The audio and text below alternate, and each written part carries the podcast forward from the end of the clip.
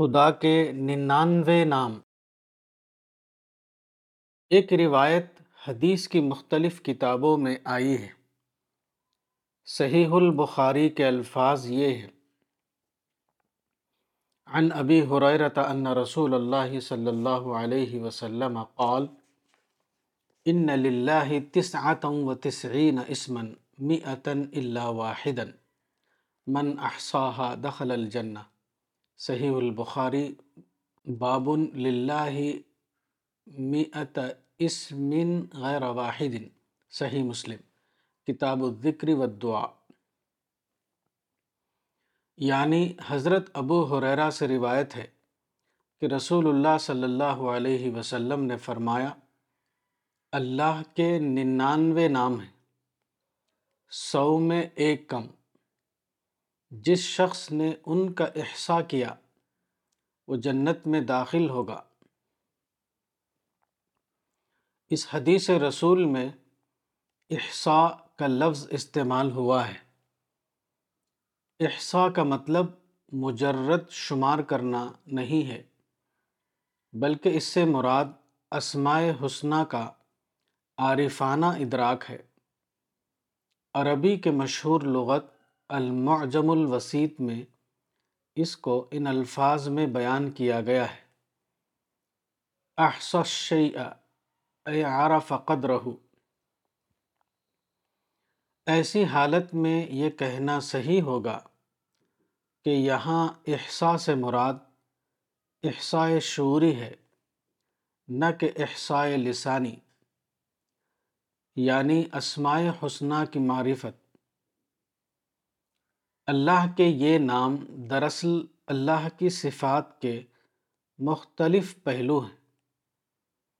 آدمی خدا پر اور اس کی تخلیقات پر غور کرتا ہے تو خدا کی خدائی کے مختلف پہلو اس کے سامنے آتے ہیں۔ انہی پہلوؤں کا شعوری ادراک ہونا، ان کا احسا کرنا ہے۔ اور جو لوگ اس اعتبار سے خدا کی معرفت حاصل کریں، وہ بلا شبہ جنت میں جائیں گے۔ کیونکہ جنت دراصل معرفت خداوندی کی قیمت ہے۔ حدیث میں ننانوے کا لفظ محض اعتباری ہے۔ اس کا مطلب یہ ہے کہ اللہ کے بے شمار نام ہیں۔ امام راضی نے اپنی تفسیر میں بعض علماء سے نقل کیا ہے کہ ان للہ خمسط آلاف اسم یعنی اللہ کے پانچ ہزار نام ہیں۔ تفسیر ابن کثیر، جلد ایک، صفحہ انیس۔ مگر حقیقت یہ ہے کہ اللہ کے بے شمار نام ہیں۔ حدیث میں اسماء حسنہ کی تعداد ننانوے بتائی گئی ہے۔ قرآن کا مطالعہ کر کے علماء نے یہ تمام اسماء حسنہ نام بنام دریافت کیے۔ ہیں لیکن یہ نام خدا کے لامتناہی کمالات کی مطلق گنتی کو نہیں بتاتے۔ یہ تمام نام دراصل انسان کی نسبت سے ہیں۔ اصل یہ ہے کہ انسان کے اندر ابدیت جاگتی ہے۔ اور شعور خداوندی اس کے اندر بیدار ہوتا ہے۔ تو فطری طور پر اس کے اندر مختلف قسم کی ربانی کیفیات پیدا ہونے لگتی ہیں۔ اسماء حسنہ، دراصل انہی ربانی کیفیات کے لیے موضوع الفاظ یعنی اپروپریٹ ورڈس کی حیثیت رکھتے ہیں۔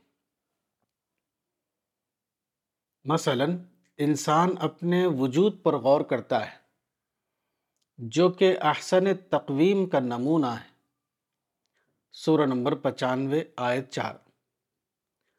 وہ نیچر پر غور کرتا ہے، جس میں ہر چیز حیرت انگیز طور پر اپنے آخری ماڈل پر ہے۔ وہ زمین اور آسمان پر غور کرتا ہے۔ جس میں کہیں کوئی خلل یا نقص موجود نہیں۔ سورہ نمبر سرسٹھ، آیت تین۔ یہ سوچ اور یہ مشاہدہ آدمی کے اندر ایک پر تموج تجربہ یعنی تھرلنگ ایکسپیرئنس پیدا کرتا ہے۔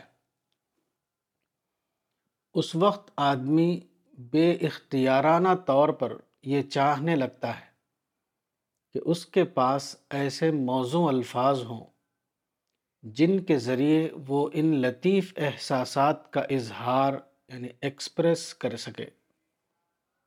اس وقت قرآن اس کی عین طلب کے مطابق اس کو یہ الفاظ فراہم کر دیتا ہے۔ فتبارک اللہ احسن الخالقین۔ سورہ نمبر تیئیس آیت چودہ۔